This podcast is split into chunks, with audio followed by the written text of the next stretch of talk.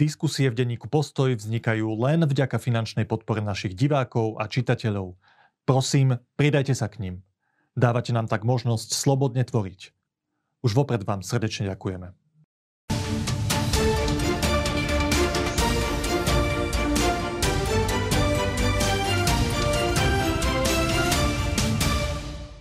Výnimočné rozhodnutie ústavného súdu i kontroverzné výroky premiéra Roberta Fica na medzinárodnej scéne.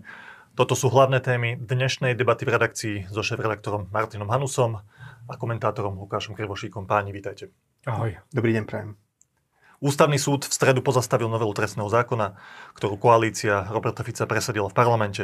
Súd konkrétne pozastavil účinnosti znižovania trestných sadzieb, zvýšenie hraníc škody, skrátenie premočacích lehôd, aj možnosť spätne otvárať dohody o vine a treste s kajúcnikmi. Rušenie špeciálnej prokuratúry súd nezastavil. Od 20. marca teda úrad zanikne. Novela stále nevyšla v zbierke zákonov, ale ústavný súd napriek tomu rozhodol, čo je úplne neštandardné v našich pomeroch. Čo to hovorí o ústavnom súde, o tejto dôležitej inštitúcii? Je to Potvrdzuje to jej príčetnosť a kompetentnosť, že číta, čo sa tam deje v tej zákonodárnej aj výkonnej moci a reaguje na to rýchlo, prúžne, adekvátne. Alebo je to taký nadmerný aktivizmus sudcov, ktorí vlastne riešili niečo, na čo ešte v danej chvíli nemali úplne právo. Martin, čo si ty myslíš? Ja som už pred pár dňami napísal, že toto rozhodnutie, cez toto rozhodnutie sa bude vlastne definovať éra Fiačanovho ústavného súdu. A dá sa povedať, že to rozhodnutie je rozumné, racionálne, aj v celku odvážne. Pred mesiacom dvoma by som s takýmto, s takýmto rozhodnutím, predbežným opatrením v takejto veci nerátal, pretože vláda samozrejme má právo robiť, rušiť úrad špeciálnej prokuratúry. Tam nie je žiadna kolézia s, ústav, s ústavou. Vláda má právo priniesť aj veľmi zásadnú kodifikáciu, rekodifikáciu trestného práva už väčší problém bolo ten proces, e, akým sa k tomu dopracovala. No a čo bol potom najväčší problém, ktorý sa až postupne ukazoval, bola tá kombinácia tých všetkých, tých všetkých prvkov, e, ktorá, ktorú napokon napadla prezidentka Zuzana Čaputová, teda že e, vláda Roberta Fica chcela jedným šupom skrátiť, teda znížiť trestné sadzby, Zvýšiť hranicu škody. Zvýšiť hranicu škody. Plus, a to bol najväčší problém, e, kde sa vedel, že to môže narážať na ústavnosť, skrátiť premočacie lehoty aj s retroaktivitou, teda so spätnou platnosťou, čo bolo zjavné, že tým budú porušené práva poškodených. Ústavná a ústavné princípy častokrát dbali na ochranu obvinených pred štátom. Teda, že štát je demokratický a právny vtedy, keď každý obvinený si môže byť istý dostatočnou a veľkou právnou ochranou. Teraz sa ten princíp, ktorý ústavný súd musel testovať, otočil. Bavili sme sa prvýkrát o právach poškodených a podľa mňa je správne, že ústavný súd sa na to pozrel ako na veľmi vážnu vec a pozastavil, pozastavil tú účinnosť. Na druhej strane vidieť, že to rozhodnutie je uponáhlané, čo je zodpovednosť opäť Roberta Fica a jeho vlády, tým, ako čachrovali v posledných dňoch so zbierkou e, zákonov, ktorú nepodpisoval aj skôr premiér dlho, teraz predseda parlamentu. Preto bolo cítiť na tom rozhodnutí, že ústavní sudcovia chceli rozhodnúť čo najrychlejšie po tom, čo to dostali. A tým pádom oni vlastne pozostavili účinnosť aj paragrafov, kde nebol vôbec žiaden spor, dokonca paragrafov, ktoré neboli ani napadnuté. Narážaš na to, že oni vlastne pozastavili účinnosť celé novely trestného zákona, celého áno, toho balíka. Áno, áno, celého lebo, toho... lebo celý ten balík, aby diváci, ktorí to nevedia, vedeli, tak to je, že novela trestného zákona, potom sú tam aj nejaké procesné zmeny, trestného poriadku, časť novely trestného poriadku a potom tam je samostatne zrušenie úradu špeciálnej prokuratúry. Takže áno. Že tri piliere, tam, pričom jeden z nich celkovo pozastavili, novela trestného zákona, čo bol najväčší balík vlastne. Áno. A potom tam boli prvky, kde nikto nič nenamietal, to bola zmena drogovej politiky, kde naozaj hm, tie trestné sadzby e, pre ani nie dílerov, ale pre užívateľov marihuany, však to bola veľká téma, boli niekedy neprimerane vysoké. Na toto tá trestná novela tiež reflektovala. Vlastne nikto to ani nenapadol, nikto to ani nejak veľmi nekritizoval a vlastne pozastavená účinnosť aj týchto rôznych paragrafov, ktoré sami o sebe boli, boli nevinné. No ale za to môže Robert Fico a jeho vláda tým, čo robili s tým, ešte my stále vlastne nevieme, ako naložia s tým podpisom v zbierke zákonov. Áno, ten, ten celá tá novela nie je ešte zverejnená v zbierke zákonov. Áno, a ústavný súd chcel preto v dostatočnom predstihu preventívne e, zasiahnuť, aby nebolo možné, aby nebolo možné aby ich rozhodnutie bolo vydané až po 15. marci. Ty vlastne hovoríš, že keby, prepáč Lukáš, ešte posledná vec, že ty vlastne hovoríš, že keby ústavný súd mal viac času a nebol by pod časovým tlakom, ktorý spôsobila tá vláda tým nezverejnením zbierke zákonov, tak možno by pozastavili účinnosť iba konkrétnych častí tej novely trestného zákona. Tak by to ano, asi bolo, keby sa, bolo viac času. Podľa mňa oni sa zjavne báli, že keby teraz začali, lebo to je veľmi komplexná novela, na ktorú potrebujú týždne, aby to vedeli takto posudzovať. A oni sa báli toho, že teraz niekde pozastavia účinnosť, niekde nepozastavia a potom sa neskôr príde na to, že aha, sú tam ešte takéto a takéto nášlapné míny, ktorí boli tiež veľmi závažné, tak oni to urobili radšej en blok a, a tým pádom a tým pádom, ako som už povedal, bude pozastavená účinnosť aj takých paragrafov, ktoré samé o sebe boli nevinné. Lukáš, je táto, toto rozhodnutie ústavného súdu to najlepšie, čo mohol ústavný súd v tejto chvíli a za tých daných okolností urobiť? A prekvapilo ťa to rozhodnutie? Dá sa, že áno, neprekvapilo ma to až tak. A rád by som aj pre divákov podčiarkol vec, ktorú ste spomenuli obidvaja, že vlastne ústavný súd vy, e, vyčítal e, tej novele trestného zákona presne tie veci, o ktorých hovorila aj opozícia, aj napríklad e, experti správnej praxe, s ktorými prinášal e, rozhovory postoj. To znamená e, tie veci ohľadne teda znižovaní trestov, pre, premlč, skracovaní premlčacích dôb, zvyšovaní škôd. Čiže, čiže e, zjavne ako e, ako ten občan by si podľa mňa mal položiť otázku, že, že prečo to vláda takto schválila a prečo, prečo proste aj ústavný súd uznal, že jednoducho tu sa neprimerane uh, nehával, nehávali vlastne tou novelou, um, nehával proste priestor pre, pre majetkové a ekonomické trestné tak činy. Tak ústavný súd sa... to ešte nepovedal, on iba pozastavil účinnosť, možno to no, áno, áno, to áno, ale teda to, týmto, to, to, tamto to odôvodnenie bolo, čiže zjavne na tom niečo je. Čo sa týka úradu špeciálnej prokuratúry, No tam bolo jasné, že ja som to aj hovoril, že to je ako keby možno také bočné boisko, hoci sprvu sa zdalo, že to je hlavné boisko, ale treba povedať, že krajina môže efektívne bojovať proti korupcii alebo naopak korupciu flákať v hociakom režime. V režime, kde korupčné trestné činy uh, vyšetrujú, vy, vyšetrujú a, a súdia uh, riadne súdnictvo a riadna prokuratúra, alebo oboje je možné aj v systéme, kde existuje špeciálna prokuratúra, špeciálne súdnictvo. Videli sme na Slovensku, napriek tomu, že špeciálna prokuratúra existovala v ére Dušana Kováčika, bola v podstate centralizovanie, bol tu nejak akýsi palec, ktorý možno bránil tomu, aby citlivé kauzy sa doťahovali do konca. To znamená, že, že možný, možné, možné, je, možné je, aby aj naďalej bol, bola korupcia na Slovensku stíhaná, vrátane korupcie vysokých politikov. Lenže minimálne v tom dobe prechodu to spôsobí zdržania vecí, ktoré sú rozbehnuté, spôsobí to komplikácie a ešte aj keď nabehne nový systém, tak tá skutočnosť, že oni rušia špeciálnu prokuratúru, ale zachovávajú špecializovaný e, trestný súd, tak e, povedie k tomu, že teraz prokuratúry, ktoré budú, budú možno porozhadzovaní po celom Slovensku, aj ak, ak im bude umožnené pokračovať v trestných veciach, tak e, povedzme je tu ten faktor, ktorý aj nám jeden, jeden z odborníkov z praxe opísal v jednom rozhovore, ktorý sme priniesli k tejto veci, bude vznikať problém s tým, že teraz ako tí ľudia budú musieť, ja neviem, z opačného konca Slovenska možno dochádzať do Pezinka.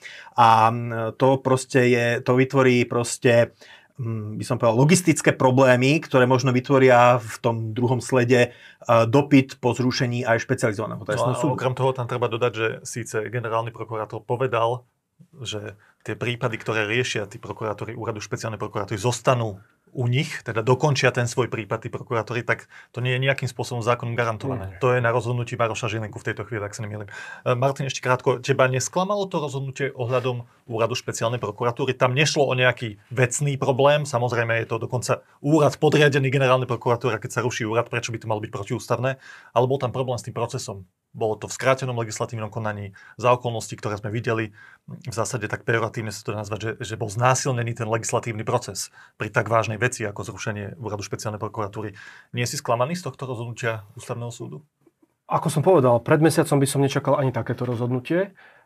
Ja si myslím, že ani Robert Fico v decembri, keď prišli s, touto, s tým zákonom, on si naozaj myslel, že to najskôr do Vianoc zvládne, potom už keď videl, že ten protest a opozícia sú silnejšie, než predpokladal, tak bol presvedčený, že to bude mať celé pod strechou do prezidentských volieb. No lenže napokon ten odpor bol ešte masívnejší než len na úrovni opozície. Vieme, že už si aj ty spomínal na úrovni prokuratúry, teraz nemyslím špeciálne prokuratúry, ale normálne všeobecné prokuratúry sa ozvali mnohí prokurátori, však Maro Žilinka sa dostal do veľkého sporu so svojou radou prokurátorov, kde tí prokurátori, ich väčšina dala jasne najavo, že táto trestná novela je cez čiaru a porušuje mnohé, mnohé princípy. Potom tu bolo samozrejme na konci dňa aj podanie prezidentky, ktoré bolo podľa mňa dobre napísané. No a oni si naozaj mysleli, že tú opozíciu nejakým spôsobom zase obídu, aj prezidentku obídu tým naťahovaním e, času s podpisom. A napokon podľa mňa oni zmobilizovali aj tých sudcov na ústavnom súde a oni sa aj pod tlakom tej spoločenskej atmosféry rozhodli pre takýto pomerne závažný, závažný a radikálny krok, ktorým je predbežné opatrenie. Áno, je pravda, že v posledných dňoch som si myslel, že, e, že to predbežné opatrenie sa možno bude týkať aj úradu špeciálnej prokuratúry, teda jej zrušenia. A to nie je z dôvodu, že by vláda nemala na, takú, na také opatrenie, ako je zrušenie, kompetentnosť, kompetenciu, ale z dôvodu, že tým skráteným legislatívnym konaním sa to nemohlo udiať. A napokon tí ústavní sudcovia v podstate v tom svojom rozhodnutí, e, uznesení, túto procesno-právnu stránku takmer neriešili, alebo len pár riadkami. Oni sa naozaj zamerali na tú, na tú obsahovú časť, čo považujem za, za celkom rozumné, aj vzhľadom na to, že však aj v minulosti sa tu e, znásilňovali veci kvôli teda v skrátenom legislatívnom konaní. Rozhodne Robert Fico im teraz nemôže vyčítať, že v tejto veci sa správali aktivisticky ako nikdy, ako nikdy predtým. A treba povedať, mne sa páčilo aj to rozhodnutie a páčili sa mi aj tie odlišné stanoviska, konkrétne sudcov Straku a Šorla, ktorí sami dali najavo, že, že nemôže verejnosť čakať od ústavného súdu, že bude rušiť veci, ktoré sa verejnosti alebo časti verejnosti nepáčia. Proste nie všetko, e, čo sa nám nepáči, je v rozpore s ústavou. Dokonca drvivá väčšina vecí, ktoré sa dejú v krajine, drvá väčšina zákonov, ktoré schváluje a ešte schváli Ficová vláda e, a presadí, nebude v rozpore s ústavou. Ja by som toto ešte dodal, že, že tá reakcia ústavného súdu podľa mňa nie je ani tak výsledkom možno tlaku verejnosti alebo námestí. Myslím, že od toho, na to sú oni povznesení, ale že je to aj o tom, že mm, jednoducho vládna koalícia sa snažila túto vec eh, lámať cez koleno a ja som to aj minulý týždeň povedal, že doslova, že vybabrať, eh, dal by sa použiť aj silnejšie slovo, uh, vybabrať s ústavným súdom, no a je jasné, že proste ústavný súd tuto um, bránil vôbec svoje postavenie ako ako vôbec ústavného orgánu. Takže, takže to, toto, toto je zase veľmi nebezpečné, ako toto sa malo docenuje, že keď vládna koalícia proste takto láme veci cez koleno a Robert Fico doslova naťahuje tie demokratické inštitúcie na škripec a skúša, že kam až sa to dá, kým sa to roztrhne, tak to je veľmi nebezpečné, lebo raz toľkokrát sa chodí s pohárom po vodu, až sa ucho nerozbije, neotrhne, že? A ja, už, ja si to už všímam eh, medzi aj ľuďmi, ktorí chodili na tie demonstrácie, že tam už proste panuje, keď, keď začal, keď proste aj teda v súvislosti s tým otálaním, so zverejnením tej novely v zbierke zákonov, aj proste s tými tlakmi na ústavný súd a, a proste snahmi, nejaký, snahmi nejakým spôsobom ho obísť, tak uh, už mnohí ľudia si povedia, že, akože, že, že, že, že teda kedy už bude dôvod na proste občianskú neposlušnosť, alebo proste akože na postavenie sa na odpor. Ja nechcem teraz nehovorím, že to, ja to chcem, ale my sme zvyknutí, že to akože sympatizanti tej druhej strany, to sú tí, ktorí e, šikanujú novinárov a novinárky a posielajú im nábojnice a podobne, ale tu je v raste nervozita aj na tej druhej strane a e, tá verejnosť nebude ochotná tolerovať všetko, a viem si predstaviť, že do budúcnosti, že to nebudú už len také pokojné e, demonstrácie na námestí SNP. Aj keď si to neželám, môže nastať, že to budú že na Slovensku začnú prebiehať, ak bude koalícia pokračovať s takýmto naťahovaním inštitúcií na škripec, tak sa môžeme možno pripraviť na by som povedal, že asertívnejšie strety hmm. verejnosti s orgánmi štátnej moci. Páni, vy pamätáte toho v tej žurnalistike už dosť veľa a v kontexte tohto rozhodnutia ústavného súdu. Viete povedať, že toto je možno najodvážnejšie rozhodnutie? Už len to samotné predbežné opatrenie, pozastavenie účinnosti zákona, aké ústavný súd kedy vo svojej histórii vydal. Však bolo tu viacero rozhodnutí, ja neviem, rušenie Mečerových amnestí, tuším, bol veľmi diskutovaná téma. Potom, čo sa týkalo kompetencií prezidenta, keď Ivan Gašparovič odmietol vymenovať e, pána Čenteša za generálneho prokurátora. Keď máte tak v hlave niekoľko tých takých milníkov v histórii ústavného súdu, je to toto najodvážnejšie rozhodnutie ústavného súdu, ktorý povedal, že my tu hájime nejaké princípy a bez ohľadu na silu politickej moci, tej zákonodárnej a výkonnej, sa máme no, vlastný názor? To, to rozhodnutie v roku 2017, keď sa zrušili Mečerové amnestie, to už nebolo odvážne, lebo na tom bola celospoločenská zhoda, však to už bola požiadavka aj od, zo strany Roberta Fica a jeho vlády, hoci sám Fico tomu 15 či 20 rokov bránil. Uh, Máme tu antipríklady odvahy a to bola éra Ivety Macejkovej a viaceré, viacerých jej rozhodnutí, jej súdu, kde sme vtedy aj písali o veľmi vážnych indiciách, že vláda, aj konkrétne Ivan Gašparovič vtedy zasiahli do rozhodovania, konkrétne išlo o, o sudcu Horváta, na ktoré bol vyvíjaný tlak a napokon v kľúčových veciach dopadlo to rozhodnutie veľmi tesne. Tým, že pán Horvát už žiaľ nebohy na poslednú chvíľu zmenil, zmenil rozhodnutie. Takže my sme tu mali antipríklady. A určite, keby sme prišli aj do éry e, ústavného súdu, ktorý tu bol ešte na začiatku 0. rokoch pred, e, rozhodnut- pred teda érou Ivety Macejkové, tak by sme našli slušné, solidné a odvážne rozhodnutia. Určite aj v 90. rokoch, keď stál na čele e, pán Čič, keď si Ale máš to v hlave, že nejakú jednu vec, pá... ktorá bola ešte väčšia možno ako toto rozhodnutie ústavného súdu? No myslím si, že v tých 90. rokoch, keď e, ústavný súd niektoré veci, e, niektoré veci napadol Mečerovej vláde a Vladimír Mečer ho vtedy označil za chorý prvok za chorý prvok na scéne. No ja by som teda nezostavoval nejaké rebríčky rozhodnutí, ale rád by som pripomenul, že to, že vôbec kladieš túto otázku a že sa to dneska tak javí, že ústavný súd naozaj veľmi veľmi dramaticky vstúpil do, do politického a spoločenského diania, je dané aj tým, že tá trestnoprávna novela uh, bola skutočne uh, rabiatný a radikálny útok na majetkovú istotu občanov. Hej, čiže, čiže aj vlastne toto, toto vytvára tu, ten pocit závažnosti, že aha, že ústavný súd tu e, rozhodol o niečom inom a zase budeme opakovať a e, prihrievať si v tomto svoju polievočku, že jednoducho krajina, kde majetkové vlastnícke vzťahy nie sú chránené zákonom, kde zákon rezignuje na ich ochranu, tak taká krajina nemôže počítať e, ani s prosperitou, ani so slobodou občanov. Hej, proste to je úplne... Čiže ústavný súd týmto uh, hájil veľmi jasnú, nielen hájil obete trestných činov a to, aby ich veci boli spravodlivo vyšetrené a, a potrestané, ale hájil naozaj princíp jedného z najdôležitejších ľudských práv a to je, to je, to sú vlastne, to je súkromné vlastníctvo. Alebo vôbec vlastníctvo ako také, vlastníctvo štátu v konečnom dôsledku. Ty vlastne hovoríš, že možno viac ako odvahe toho ústavného súdu, to hovorí o veľkosti toho problému, ktorý koalícia prijatím toho zákona spôsobila. Áno, a ja som teda naozaj rád, že ústavný súd sa v tomto zachoval, e, myslím, Jasne. že aj dokonca aj vyváženie, že, za, že dokonca aj od voličov koalície, ktorí majú cítim, že majú pocit, že, že môže byť. Že aj oni hovoria, že, že naozaj aj, aj oni môžu mať pocit, že, že áno, trestná novela zachádzala pridaleko, ale nevadí nám zrušenie, uh, zrušenie špeciálnej prokuratúry a, a to, že, že Daniel Lipšic, ktorého úplne majú v zuboch a, a títo ľudia ho nemajú radi, že končí uh, na čele špeciálnej prokuratúry, tak to ich úplne uspokojuje. Ale, ale teda myslím si, že, že ústavný súd rozhodol aj v istom zmysle spoločensky vyváženie ešte si to rozmeňme trošku v, tom praktickom, v tých praktických dôsledkoch na drobné. Áno, ústavný súd si týmto rozhodnutím zachoval svoju autoritu, však to sme už tu pomenovali. E, iná vec je, čo to všetko bude znamenať do budúcnosti. Ja som aj včera napísal, či predvčerom, že Robert Fico si myslím vydýchol v stredu večer.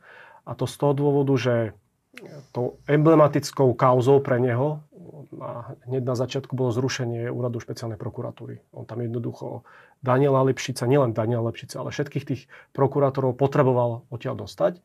To sa mu napokon podarilo, trošku neskôr, ako to pôvodne zamýšľal, ale v podstate sa mu to podarilo do prezidentských volieb. Všetci títo prokurátori teraz prejdú pod moc e, Maroša Žilinku, ktorý síce, ako si povedal, garantoval, alebo teda dal verejný prísľub, že budú môcť doviesť dokonca tie svoje živé prípady, ale to vôbec nie je isté, lebo zákon to nejako nereguluje.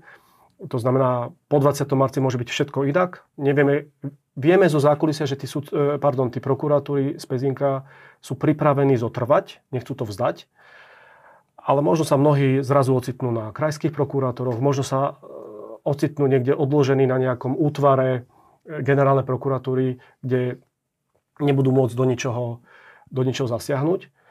Určite Maro tam nemá dobre postavenie, to sme videli aj v tomto procese, že mnohí prokurátori z tých všeobecných prokurátorov, e, prokuratúr si mysleli o tejto trestnej novele niečo celkom iné ako Maro Žilinka a vieme, že Maro Žilinka na nich aj potom vyvíjal tlak smerom dovnútra. E, to znamená, ten Maro Žilinka tam nemá dobré postavenie, neformálne, na druhej strane má moc, pretože generálny prokurátor je šéf prokuratúry, ktorý má proste svoje, e, ktorý má svoje oprávnenia a uvidíme, ako on, či vlastne dostojí tomuto slubu, ktorý verejne dal pred pár týždňami, alebo sa to tam bude snažiť aj pod vplyvom vládnej moci proste nejak veľmi radikálne rozprášiť. Posledná otázka možno k tomuto, ale predposledná. Lukáš, ty súhlasíš s Martinom v tom, že pre Robert, ako to aj Martin napísal vo svojom komentári v stredu večer, že to je pre Roberta Fica síce v niečom nepríjemné, lebo tak veľká časť tej novely sa pozastavila jej účinnosť, ale na druhej strane sa nepozastavila účinnosť, čo sa týka úradu špeciálnej prokuratúry. To znamená, že na jednej strane bude spokojný a vydýchol si, ako povedal Marty. Ty s týmto súhlasíš? Lebo keď sa no, pozrieme no, ja na, opozičné, jedno, prepač, na tie opozičné reakcie, tak tie sú, tie sú úplne opačné. Toto je, že úplná porážka Roberta Fica, hovoria o víťazstve demokracie, zavládlo také nadšenie z toho, že ten ústavný súd rozhodol tak, ako rozhodol. Ty sa stotožňuješ s týmto pohľadom? No ja by som nejak e, možno od Martina očakával, že upozorní na inú vec. Ty si pred voľbami, myslím, že to bolo pred voľbami, čo si robil rozhovor s Robertom Ficom. A myslím, že tam to bolo priamo aj do nadpisu sa dostalo jeho vyhlásenie, teda, že on, že Lipšic musí skončiť, ale že špeciálna prokuratúra, odpravma, ak sa mýlim, zostane zachovaná. Áno, Čiže v podstate e, útokom na špeciálnu prokuratúru, že teda nielen, že Lipšic odíde, ale že, že celé, celá tá inštitúcia sa rozpráši, zase raz Robert Fico porušil slovo. Áno. No, a... E, Musel by sme sa pozrieť na tú jeho presnú formuláciu. Nie, nie, on hovoril, on hovoril explicitne, že... Vyslovene hovoril, že inštitúcia áno, zostane. Áno, ale, ale ono to bolo tak, že Hlas a Peter Pellegrini hovoril, že sa musíme zamyslieť nad reorganizovaním e, špeciálnej hmm. prokuratúry. Teda hlas to mal v programe, čo podľa mňa Robert Fico bol veľmi rád, že to má hlas v programe, lebo oni sami e, kto vie, či sa oni aj medzi sebou nejak nedohodli, že viete čo, vy si to dajte do programu, my si to nedáme, lebo u nás by to, ale to už teraz Dobrý policajt, zlý policajt. Ale teda čo chcem povedať je, že, e, že vlastne, teda keď sme sa o tom rozprávali v redakcii, tak Joško Majchrák e, použil takú formuláciu, že Robert Fico to zrejme vníma to rozhodnutie ako remízu. remízu a S je, súhlasíš? Asi je, to, asi je to remíza, myslím, že tak sa to dá vykladať. A druhá vec je, že jemu to teraz otvára netušené možnosti do, do prezidentskej kampane, pretože znamená to, že už e, tá trestná novela nebude, tému minimálne nie až takou, že toto pôjde teraz už do úzadia. A Robert Fico môže teraz hrať e, e, rolu ochrancu Slovenska predtým, aby boli slovenskí chlapci a možno aj dievčatá vyslaní na Ukrajinu zomierať za cudzie záujmy. To znamená, že možno ešte viac ako Robert Fico si vydýchol Peter Pellegrini po tomto rozhodnutí ústavného súdu. No Peter Pellegrini, tak on sa zase náš kolega, keďže realizovala debata v redakcii, náš kolega Lukáš Kekelák to nazval, že Pellegrini sa zrejme chystá premlčať sa do prezidentského paláca, pretože vidíme, že s, nič kontroverzným, s ničím kontroverzným nevystupuje a gaštany za neho ťaha z ohňa Robert Fico. A toto, toto je teda, by som povedal, že na, môžeme sa pripraviť na to, že kampaň bude vo veľkom o tom, že Robert Fico chráni slovenských chlapcov pred vyslaním na Ukrajinu, kde by ich určite Korčok poslal, keby sa stal prezidentom. Plus právo veta v rámci Európskej únie. Takže... To je sekundárne, tomu ani ľudia Ale súhlasíš, Martin, teda aj s tým, že teraz tá, tie témy tej kampane prezidentskej budú o mnoho silnejšie no. v neprospech Ivana Korčoka, ktorý využíval túto tému, alebo tá téma mu pomáhala na oveľa, určite oveľa viac ako Peter No, tým, že opozícia teraz jasá, že dosiahla víťazstvo, tak je jasné, že už nebude môcť zmobilizovať ľudí na námestia v najbližších e, týždňoch. To už nebude mať ani zmysel. Opozícia je jasá, ja rozumiem, prečo to hovorí, ale keď si pripomenieme december a tie prvé protesty, vtedy išlo naozaj hlavnou témou bolo, že ideme bojovať proti zrušeniu úradu špeciálnej prokuratúry. To, že potom neskôr sa to už preklopilo na úplne iné témy a napokon na znásilnenia. To je už druhá vec, ale tento prvotný cieľ a, a tá hlavná priorita sa Robertovi Ficovi podarila, že vlastne už im zo strany špeciálnej prokuratúry ani NAKY nebude vôbec nič hroziť. A čo sa týka tých ostatných vecí, čo sú v tej trestnej novele, ktorú teraz pozastavil ústavný súd, tam si treba počkať do meritorného rozhodnutia, lebo ja predpokladám, že ústavný súd o mnohých tých paragrafoch, o ktorých polemizujeme, povie, že nemusia sa nám páčiť, ale nie sú proti ústave. Že o pár mesiacov môže Fico vyhrať úplne, keď to poviem Inak povedané, podľa mňa nevyhrá úplne, pretože tie premlčania, myslím si, aj z tej dikcie toho uznesenia to vyplýva, že minimálne tie premlčania a ich retrospektívnosť, že tomu ústavný súd stopne a vyhlási to za protiústavné. Už to bude samo o sebe dobrá vec, že sa to stane, ale myslím si, že čo sa týka aj tých výšky škôd, aj hranice výšky škôd, aj tých trestných sadzieb, tak buď po tom rozhodnutí ústavného súdu, alebo nejakou inou cestou e, to ten Robert Fico presadí podľa, na svoj obraz, alebo aspoň približne na svoj obraz, len musí byť trpezlivý a musí obospodovať tú koalíciu tak, aby ju tu mal aj o pol roka, o rok. A v tomto sme asi všetci skeptickí, lebo Robert Fico je dobrý operátor, operatér moci a myslím si, že on si bude vedieť tieto svoje priority ustrážiť. Utrpel teraz veľkú politickú prehru, z časti, utrpel veľkú politickú prehru, ale to bola len prehratá bitka pre neho. Akože on má, treba si uvedomiť, on má proste väčšinu, má 79 poslancov, má veľmi povolného a submisívneho Petra Pellegriniho, Uvidíme, ako to bude po prezidentských voľbách, čiže hra alebo prehrá. Ale jednoducho má nástroje na to, má nástroje na to, aby veľkú časť tých cieľov alebo dôležitú časť tých cieľov napokon presadil. Len k tomu bude viesť komplikovanejšia cesta, ako Áno, si oveľa, oveľa komplikovanejšia. No a veľkú rolu v tom všetkom asi, ako si spomenul, zohrajú prezidentské voľby. A v nich bude v kampani hrať príjm možno, možno medzinárodné témy. Však máme tu pretrvávajúci strašný konflikt na Ukrajine aj diskusiu o tom, ako má Európska únia vyzerať v budúcnosti, čoho sa chytá Peter Pellegrini, to sme videli v jeho ostatnom eh, videjku, kde teda kritizuje eh, Ivana Korčoka za to, že by zrušil právo veta v niektorých otázkach, eh, ktoré teraz všetky štáty majú. A máme tu druhú tému, ku ktorej sa dostávame cez, cez túto vec medzinárodnú. Robert Fico totiž to zaujal celú Európu v posledných dňoch tuším, že nedelu večer sa pred summitom lídrov Európskej únie v Paríži, ktorý sa mal týkať Ukrajiny zvolal ho francúzsky prezident Emmanuel Macron, sa Fico vyjadril, zvolal Bezpečnostnú radu štátu a vyjadril sa, citujem, aj keby ma mal môj post stať funkciu, môj postoj stať funkciu predsedu vlády, urobím všetko preto, aby som zabránil priamej účasti slovenských vojakov vo vojne na Ukrajine. A zúčastnil sa toho samitu, kde sa aj o týchto témach rozprávalo. Potom bol summit V4 v Prahe, kde sa viacerí lídry, napríklad český premiér Petr Fiala, vyjadril veľmi nelichotivo o týchto výrokoch Roberta Fica. On verejne povedal, český predseda vlády, čo tradične máme najlepšie vzťahy s našimi českými bratmi, že on teda do očí povie Ficovi, že na Ukrajine je jasný agresor Putin. To bolo aj v kontexte Ficových vyjadrení k výročiu, druhému výročiu vojny na Ukrajine.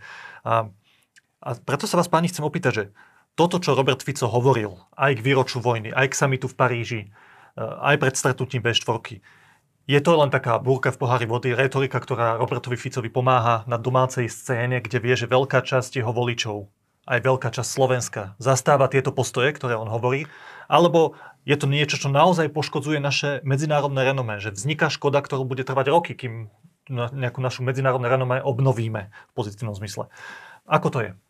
No, ja by som začal, ja by som začal možno od konca, teda tým uh, summitom v Prahe. Robert Fico sústavne rozpráva, že Slovania, Slovania sa zabíjajú na Ukrajine, sme Slovania. Áno, my Slováci sme Slovania, ale my Slováci sme západní Slovania, tak ako Česi a Poliaci. To sú naši najbližší partnermi, partneri a s týmito susedmi Eh, nás Robert Fico a jeho politika dostáva do konfliktu. Do konfliktu, ktorú už teda vidíme aj nielen v tom, že mu tam bolo pár demonstrantov, ktorí mu nadávali, že nech sa vráti domov do Ruska, ale vidíme to napríklad aj z úvodníkov českých médií, eh, kde napríklad ja som si v Reflexe prečítal, že Fiala by mal eh, komentár, kde Fiala by v reakcii na Ficové výroky mal stiahnuť teda českých vojakov zo Slovenska, ktorí tu pomáhajú brániť náš vzdušný priestor. Dokonca myslím, že Česi velia tej medzinárodnej nejakej skupine, ktorá tu je. Lebo teda Slovensko nepokladá Rusko za, za problém, ale problémom je teda, sú jeho spojenci z NATO, no tak českí vojaci nemusia byť na Slovensku a chrániť Slovensko, tak urobíme gesto a stiahneme. Poliaci, e, čiže Česi nás začínajú veľmi kritizovať, vidieť to proste aj v tých internetových diskusiách. Videli sme to, ja som na, tom, ja som na to upozorňoval už e, krátko po voľbách, kedy český spin doktor, reklamný poradca pre, v, v, v, v parlamentnej volebnej kampani, e, čo bol český teda marketér, povedal, že vlastne Slováci a Česi sú úplne dva odlišné národy, ktoré proste majú čím ďalej tým menej spoločného. To znamená, že, že, že Robert Fico najskôr zmaril E, investície minulých vlád e, Matoviča a Hegera do našich vzťahov s Ukrajinou v podobe e, toho, že sme ich podporili s výzbrojou. Toto zmaril tými výrokmi, že začal relativizovať to utrpenie ľudí na Ukrajine a hovoriť, že tam vôbec nie je vojna. Čiže odsudzuje nás Ukrajine, odsudzuje nás od Čechov a Poliaci si nás zatiaľ ešte veľmi nevšímajú, lebo sme možno pre nich príliš malí a viac riešia, že čo sa deje v Berlíne, v Paríži a vo Washingtone. Ale ja teda, my E, ako na, na toto by si aj mali naozaj občania uvedomiť, že či my chceme kvôli našej láske k Rusku riskovať naše vzťahy s našimi bezprostrednými susedmi. Od, okrem Ukrajiny je to Polsko a Česko. Uh, a ja som použil také prirovnanie, že my kvôli tom láske voči tyranovi v susednom uh, vchode, ktorý tam mláti svoju manželku, ohrozujeme naše vzťahy so susedmi, ktorí s nami bývajú v rovnakom vchode, v rovnakej bytovke. Martin, ja som tú otázku položil takto preto, lebo to že či to je len nejaká búrka v pohári vody alebo len nejaký, nejaký emočný hype, to má nejaký základ v tom, že však ty si novinár dlhé roky, vieš, že, emo, že tie médiá často tie emócie nafúknú viac ako to je reálne a tu máme protiargumenty k tomu tvrdeniu, že to reálne poškodzuje vážne naše renomé, napríklad v tom, že my stále tú Ukrajinu vojensky podporujeme. Sme no. súčasťou zo skupenia tých krajín, Robert Kaliniak sa tam rozpráva o tom, aké zbranie, aké finančné prostriedky im poskytneme, že je toto naozaj že reálny problém, ktorý nás medzinárodne poškodzuje? Je to reálny problém, ale aj tak najskôr zvýrazním tú optimistickú stránku veci. Budem hovoriť najskôr ako optimista. Uh, Viktor Orbán nebol pozvaný na stretnutie v samite, na stretnutie v Paríži, na samite v Paríži. My sme tam boli. Robert Fico sedel za stolom s ostatnými. Možno čo všetko, tam hovoril, čo všetko tam hovoril, neviem. Nemyslím si, že naposledy, pretože ono je fakt, že okrem toho, že sme pohraničná krajina, teda susediaca krajina s Ukrajinou, to znamená máme pre Európu a NATO nejaký strategický význam, tak sa naozaj zúčastňujeme európskych, dôležitých európskych mechanizmov. Jedným z nich je Európsky mierový nástroj, z ktorého sa financujú e, vojenská, z ktorého sa financuje vojenská pomoc Ukrajine. A my, aj ústami Roberta Fica, aj Roberta Kaliňáka, sme ďalej toho účastní. Hneď po voľbách Robert Kaliňák na príslušných stretnutiach, čo sa nám dostalo zo zákulisia, garantoval, garantoval všetkým európskym partnerom, aj českým partnerom, že Slovensko bude sa ďalej tohto zúčastňovať a podporovať tento európsky mierový nástroj. Sám Kaliňák sa aj v rozhovoroch s Američanmi správa v týchto veciach veľmi, veľmi pragmaticky. Napokon Robert Fico v tom rozhovore pre postoj, ktorý si spomínal, okrem toho, že tvrdil, že že im nejde vôbec o zrušenie špeciálnej prokuratúry, tak sa tváril, že, že zo Slovenska nepôjde už ani náboj na Ukrajinu a teda, že nejak sa postará o to, aby boli uzav- ukončené aj e, komerčné dodávky. Ale ako vieme, s komerčnými dodávkami nerobia nič ani s opravou e, zbraní a zbraňových systémov, ktorá sa robí na Slovensku. Teda aj tento komerčný sektor ponechávajú tak, viem si predstaviť, ako poznám pragmatizmus Roberta Kaliňáka, že budeme ešte aktívnejší, ako sme boli predtým. A zároveň teda, neblokujeme spoločné rozhodnutia áno, áno, presne tak. To znamená, v tejto praktickej rovine sa vlastne nič nedeje, je tam dokonca kontinuita s Hegerovou aj Matovičovou vládou. Iba, že neposielame náš vojenský materiál áno, priamo Ukrajine. To je ten z, vlastného, áno, z vlastného rozpočtu alebo, alebo z našich zásob. Z, z našich zásob, áno, to je pravda. No ale to neznamená ale to teraz, problém, napriek tomu, že som povedal, že toto je optimistický pohľad na to, že prečo Robert Fico nebude izolovaný a bude ďalej pozývaný na takéto stretnutia, pre tieto pragmatické veci, tak slova majú dôsledky. Ako to, čo hovorí Robert Fico, to má obrovské dôsledky aj pre naše vnímanie e, v zahraničí, v Česku, v Európskej únie, v Rusku a na Ukrajine. A hlavne to má obrovské dôsledky na to, čo on robí e, s mentalitou tejto krajiny. Ako, samozrejme, že Slováci týkajú inak ako Poliaci a Česi, to sme vedeli už pred voľbami. Robert Fico sa o to ako opozičný poslanec mimoriadne snažil, aby on, pri, aby on zachytil tie inštinkty, ktoré v národe sú, aby ich ešte ozvučil, zosilnil amplionom. To znamená, on tú atmosféru aj vytvára na Slovensku veľmi aktívne.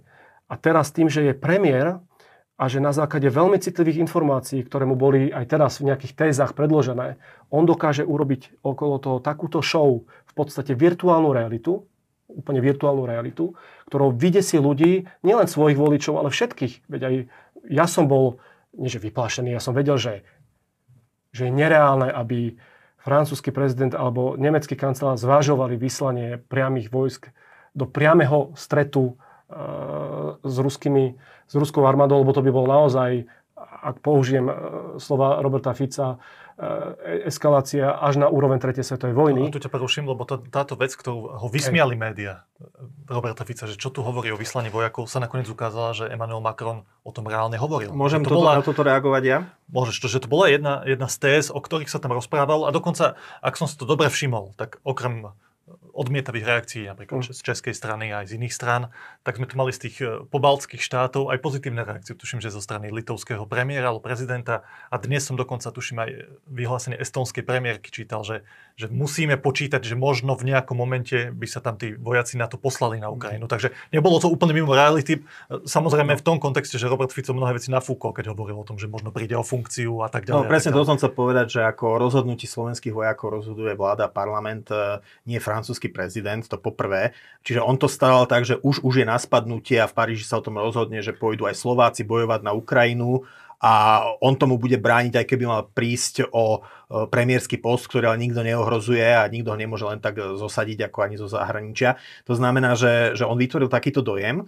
A teraz, keď, sa, keď e, ty si to na začiatku citoval, a ja som si včera vypočul, že čo presne povedal Macron na tej tlačovke, Macron povedal, že nie je tu vôľa, nie je tu väčšina pre nejaký vojenský zásah, ale nemôžeme e, ako a priori žiadny prostriedok vylúčovať. Hej? No, to znamená, že čo... Prečo tú tému priniesol no, ale, Macron? Počkaj, ale teraz, no a to ti poviem teraz, ako, samozrejme to sa, my sme aj priniesli články, ktoré to odôvodňujú jeho vnútropolitickou kampaňou. Myslím, že Francúzi... Pred európskymi voľbami. Francúzi sú, posl- myslím, že poslední, ktorí by tam tých vojakov poslali, to si zase povedzme otvorenia. A druhá vec je, že, že um, on chcel, podľa mňa, oni, oni chcú troška oni chcú troška, e, mnohí tí európsky premiéry napodobniť e, Donalda Trumpa s tou jeho témou tej strategickej nejednoznačnosti, že ja si nechávam všetky opcie otvorené, ani tie najradikálnejšie Uh, neodmietne. Napríklad to, aj USA toto robia napríklad v súvislosti s Tajvanou. Tvária sa, že keby Čína zautočila, tak my si nehávame všetky opcie otvorené a, a tak to je. No lenže problém je, že teda uh, Macron pripustil, že aj táto možnosť by mohla raz byť na stole, že by Západ e, vojenský Ukrajincom pomohol vlastnými vojakmi. No ale v zápätí to dementoval Scholz, iní lídri Európskej únie. To znamená, že Macron sa chcel hrať na Trumpa, No ale jeho vlastní, jeho ostatní európsky štátnici vlastne hneď tu ten balón strategickej nejednoznačnosti proste pichli do neho a vyfúkli ho. Čiže ako toto nie je, kritizujeme tu celý čas Roberta Fica, ale aj Macron je v tomto veľmi nešťastný, a e, povedzme si otvorene, že Macron pred pár rokmi hovoril, že NATO je v stave mozgovej smrti, čo zase môže byť, byť takéto, to sú také neopatrné vyhlásenia, ktoré potom len pozývajú agresorov, aby teda otestovali, že naozaj, či je to na to mŕtvola, alebo sa aj bude hýbať, keď do nej pichneme. Takže e, je to, je to nešťastné, ale nie, podľa mňa je to hlavne tým, že Európska, e, Európska únia alebo európsky členovia NATO chcú, áno, chcú na tých Rusov budiť dojem, že áno, máme, aj my máme zuby a môžeme hrísť, keby došlo, ale samozrejme to nie je na stole teraz a naďalej platí tá téza, ktorá platí od začiatku vojny. A to myslím, že potvrdil aj Olaf Scholz. To znamená, na jednej strane v súlade s chartou OSN pomáhame napadnutej krajine vojenským materiálom, humanitárnym materiálom, peniazmi, aby sa bránila. Na druhej strane musíme zabrániť tomu, aby sa ten konflikt rozšíril o ďalšie krajiny. Bohužiaľ, to druhé sa teraz nemusí podariť, lebo celý svet pozerá na Macrona, komentuje Macrona, ale málo sa venuje pozornosť tomu, že Podnestersko požiadalo uh, o vyhlas, o, ak, podporu. o protekciu, nejaký protektorát Ruska e, vo svojej situácii. A to nebude tak, že, že keď Putin skončí s Ukrajinou, tak e, si, si zje na večeru Poliakov alebo Estoncov, ale ďalší, ďalší taký meký štát, ktorý napadne, bude Moldavsko. Hej, lebo Molda- tam ten podnesterský problém, to je problém moldavsko-podnesterský. Takže ja, keď nepozerajme len na toho Macrona, nepozerajme len na Paríž alebo do Prahy na summit V4, ale pozerajme, že e, na bezprecedentné dianie a možno tabu a hranice, ktoré, prekračuje, ktoré sa prekračujú e, v Moldavsku a v súvislosti s Rusku. S Rusku no, vráťme sa ešte na Slovensko. E, Emmanuel Macron svojim fanfaronstvom, lebo ono to bolo fanfaronstvo, ktoré potom vyfúčalo, naozaj pomohol Robertovi Ficovi, to treba povedať. Ja som povedal, že Robert Fico vytvoril virtuálnu realitu. To neznamená, že Robert Fico sa nechytil niečo reálneho. V tých podkladoch, to nepo, ktoré boli utajené a Robert Fico nechcel z nich nič zverejniť, naozaj niečo bolo o zapojení vojakov. Že to bude jedna z tém tej diskusie. Áno, že to bude jedna z tém, že naozaj tam niečo bolo. Nikdy to nebolo v polohe, však najväčší jastraby, ako sú Poliaci a Briti. Väčších jastrabov v Európe nemáme. Oni odmietajú zapojenie vojakov do e, priamých bojov s Ruskom. To by bolo naozaj eskalácia na úrovni 3. svetovej vojny. To nechce nikto, kto je príčetný. To, o čom je debata, ktorá je už dlhodobejšia a čo sa už vlastne deje, len sa o tom málo hovorí, je, že nejakí vojaci z niektorých štátov už priamo pôsobia na Ukrajine, kde pomáhajú nejaký ako inštruktori alebo pri obsluhe strojov, spravodajcovia.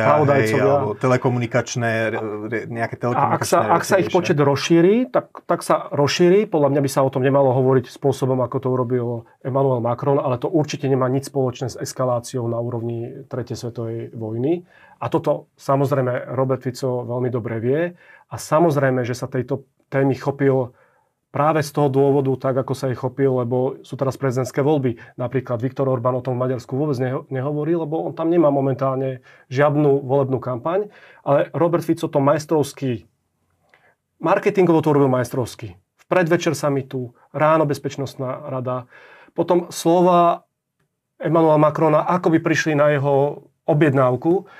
To znamená, on sa teraz môže ďalšie dni všetkým novinárom, opozícii a tak ďalej vysmievať, že pozrite sa, ja som mal pravdu, vy ste si zo mňa robili dobrý deň, ale je to presne tak, ako hovorím. Ale ono je to v skutočnosti úplne virtuálna téma a vo vytváraní virtuálnych tém je Robert Fico majster. Ja len pripomeniem, či si pamätáte, rok 2017 a jadro Európy. Hmm. Hej, hej. Leto 2017 Robert Fico prišiel zo sériou tlačoviek, kde hovoril, že teraz sa láme to, či Slovensko sa stane súčasťou jadra Bol tam aj ten moment, že teraz sa nestane. to práve deje, áno. Opäť, nejaký reálny prvok tam bol, pretože už dlhodobo sa hovorilo o vytvorení nejakej dvojrýchlostnej, o tom, že Francúzi, Nemci budú chcieť utužiť e, integráciu, e, ísť povedzme aj do rušenia práva veta v mnohých ďalších otázkach. E, sociálna charta, sociálne vymoženosti a tak ďalej. Ono sa o tom dlhodobo hovorilo, ale nebolo na stole vôbec nič hmatateľné. Robert Fico z toho urobil vtedy takú tému, ako keby sa o tom práve na najvyššom samite išlo rozhodovať. Hoci keď ste si pozerali nemecké, francúzske, akékoľvek iné médiá, o tom nebola ani čiarka, nikto to neriešil, len my na Slovensku sme to intenzívne tri týždne riešili. Uh, treba povedať, že liberálne kruhy, alebo teda čas liberálnych kruhov, alebo lavicovo-liberálne, nazvime ich ako chceme, Progresívne. To, to trošku zhltla tomu Robertovi Ficovi. Robert Fico, to sme sa potom dozvedeli, dozvedali z politického zákulisia, s tou témou prišiel len z čisto vnútropolitických dôvodov, pretože potreboval Richarda Sulíka, ktorý v tom, to bol ešte pred vznikom Progresívneho Slovenska, no, bol najsilnejší 17-18%, ho chcel medzi liberálmi diskreditovať zatlačiť do úzadia a povedať, ja, Fico, som ten garant európskosti, nie túto euroskeptik Sulík.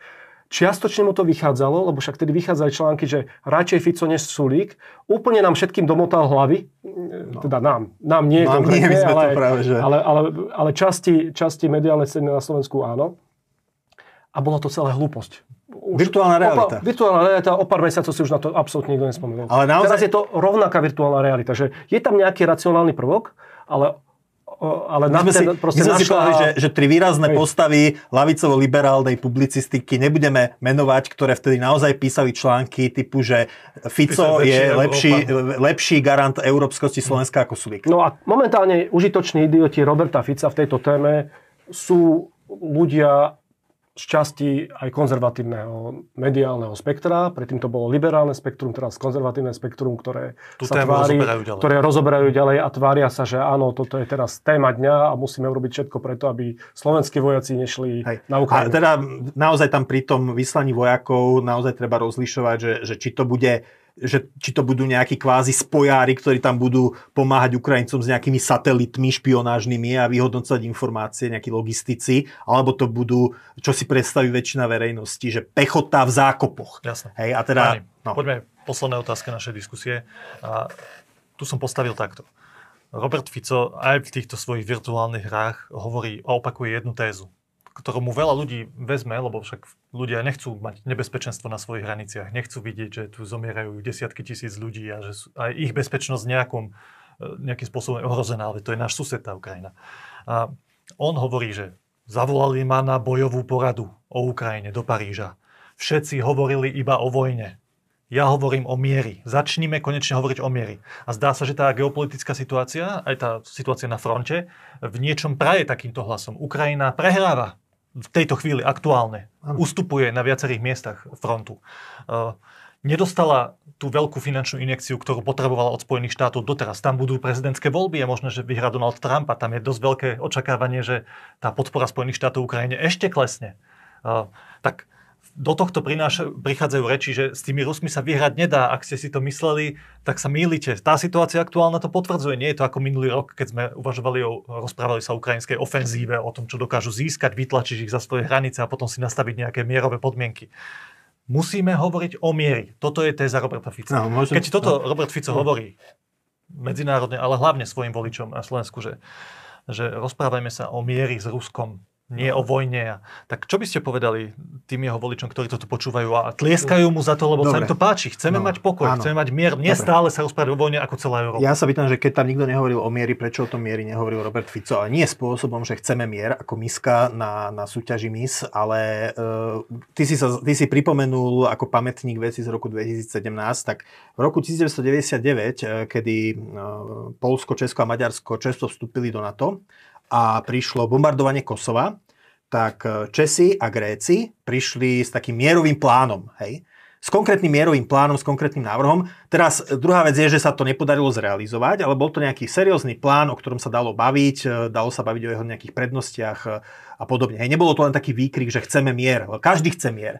Prečo Robert, podľa mňa Robert Fico tieto slova, naozaj sú to len slova pre domáce publikum, naozaj útočia len na ten emocionálny pocit ľudí, že áno, chceme žiť v miery a zhodujeme sa s tým Ficom, lebo aj on chce žiť v miery, ale veď on je premiérom jednej z členských krajín.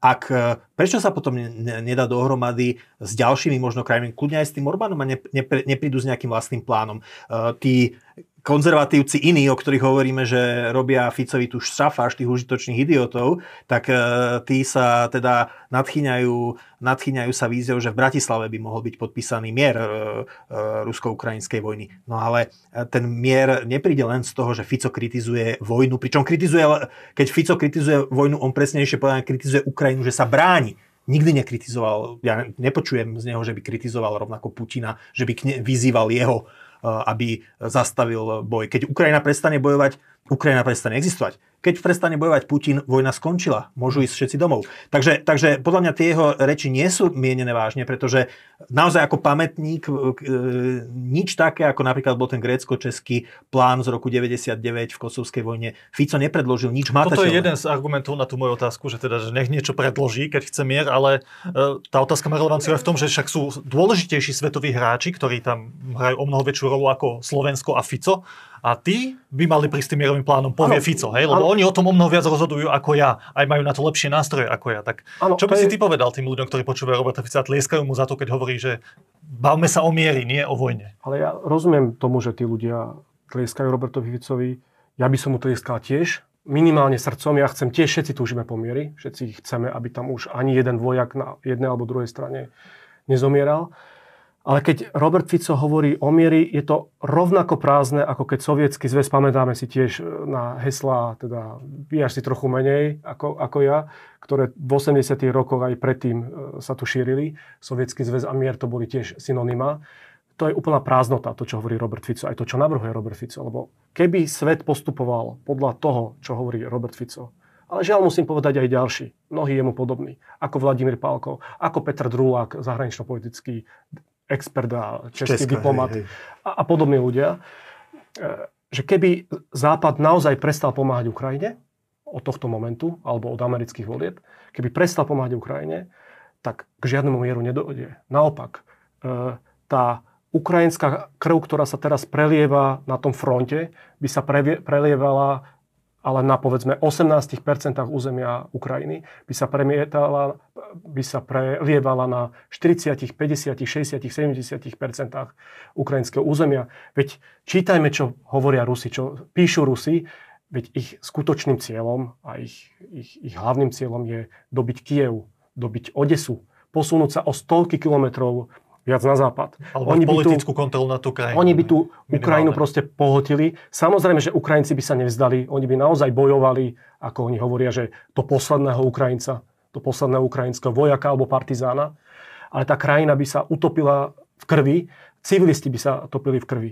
To, čo sa dnes deje, že my im dávame zbranie, aby mohli bojovať a brániť svoju krajinu, je samozrejme, že hrozná vec, že kvôli tomu proste umierajú, teda v tej vojne umierajú priamo tí ukrajinskí vojaci, čo sú normálnych proste chlapci, bránci a tak ďalej, dobrovoľníci. Ale pre samotnú Ukrajinu aj pre nás je to oveľa lepšie riešenie, a navyše je to riešenie, ktoré do budúcna môže garantovať nejakú podobu trvalého mieru, ktorá zachová tú Ukrajinu, možno nie na hraniciach, ako by sme si to želali my, určite nie na hraniciach, ako by si to želali Ukrajinci, ale ju zachová ako životaschopný štát. To je jediná šanca. A ja ešte povedzme si otvorene, že keby nastala tá situácia, že Západ pustí tú Ukrajinu a ona padne, tak e, jednoducho to bude totálne, to, to, to bude totálne ako zníženie kredibility aj štá, Spojených štátov, aj európskych krajín vo svete. A potom krajiny, ktoré majú od USA bezpečnostné garancie, od Južnej Korei, Japonska a tak ďalej, no tak by si povedal, že aha, tak vlastne tuto ako na Spojené štáty a na ich európskych spojencov nie je spolahnutie a napríklad by sme videli, že by úplne by e, skončilo to, čo tu vidíme od, vlastne od druhej svetovej vojny, je snaha zabraniť tomu, e, aby sa šírili jadrové zbranie. Hej. Snaži, je tu snaha, aby ich malo čo najmenej krajín, lebo keď ich čím viac krajín ich má, tak tým je väčšia pravdepodobnosť, že ich po, tie krajiny použijú. Už to, že Ukrajina bola napadnutá, tak dá, vysiela signál krajinám, že ako nikdy, keď už raz máme jadrové zbranie, krajiny ako India, Pakistan, nesmieme sa ich vzdať, lebo ani výmenou za garancie, lebo skončíme ako Ukrajina.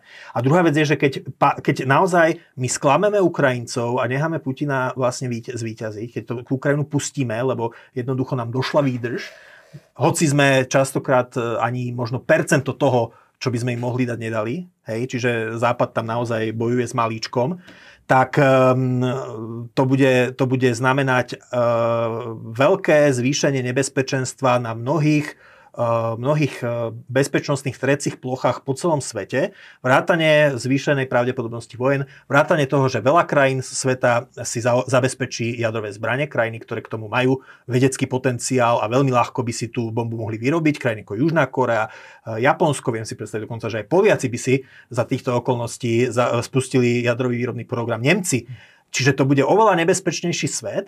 A mnohí toto, podľa mňa, mnohí tí, ktorí fandia tomu Ficovi, fandia tomu, čo píše Palko, si neuvedomujú, že ak bude Západ ponížený, ktorí nemajú radi, nemajú radi USA, možno nemajú radi, že arogantný hegemon, tak ten svet, ktorý príde potom, bude ďaleko horším a nebezpečnejším miestom pre život, než čo by sme dali, keby si ten Putin na tej Ukrajine vylamal zuby. A samozrejme treba dodať, že úplnou prioritou popri tomto všetkom, čo povedal aj Lukáš, popri pomoci Ukrajine, musí byť to, že nemôže dôjsť k eskalácii vojny, ktorá presiahne tie ukrajinské hranice. Nemôžeme my vstúpiť do vojny s Ruskom. Ale tu treba povedať, že Američania aj Európania sa v tomto správajú veľmi racionálne, na náš kus niekedy až prehnane obozretne. Mnohé zbraňové systémy ktoré už mohli byť na Ukrajine možno koncom roku 2022 alebo v polovici roku 2022, tak sa tam dostali podstatne neskôr, pretože Joe Biden, aj Olaf Scholz, aj ďalší sa báli, Niektoré že Rusom dajú, Rusov, že no? nechceli provokovať. Takže práve, že my sme tu nemali problém, že by škrtá niekto zápalkami na západe a chcel ísť do otvorenej konfrontácie s Ruskom, ako vypisujú niektorí, niektorí autori. To sú úplne nezmysly.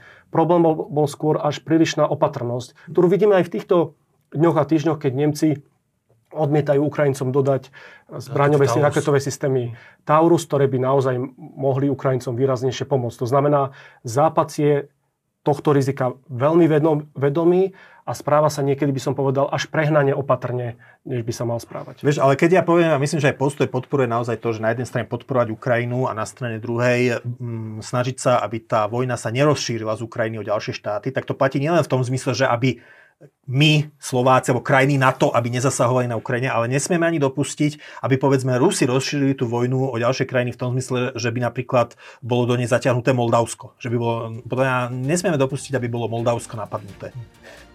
Povedal Lukáš Kirvoší, komentátor denníka Postoj. Ďakujem pekne. Ďakujem aj ja. Ďakujem za postoje, názory, argumenty aj šéf-redaktorovi Martinovi Janusovi. Ďakujem. Ďakujem. Vám ďakujeme za priazeň a vidíme sa opäť o týždeň. Všetko dobré. Dovidenia. Dovidenia.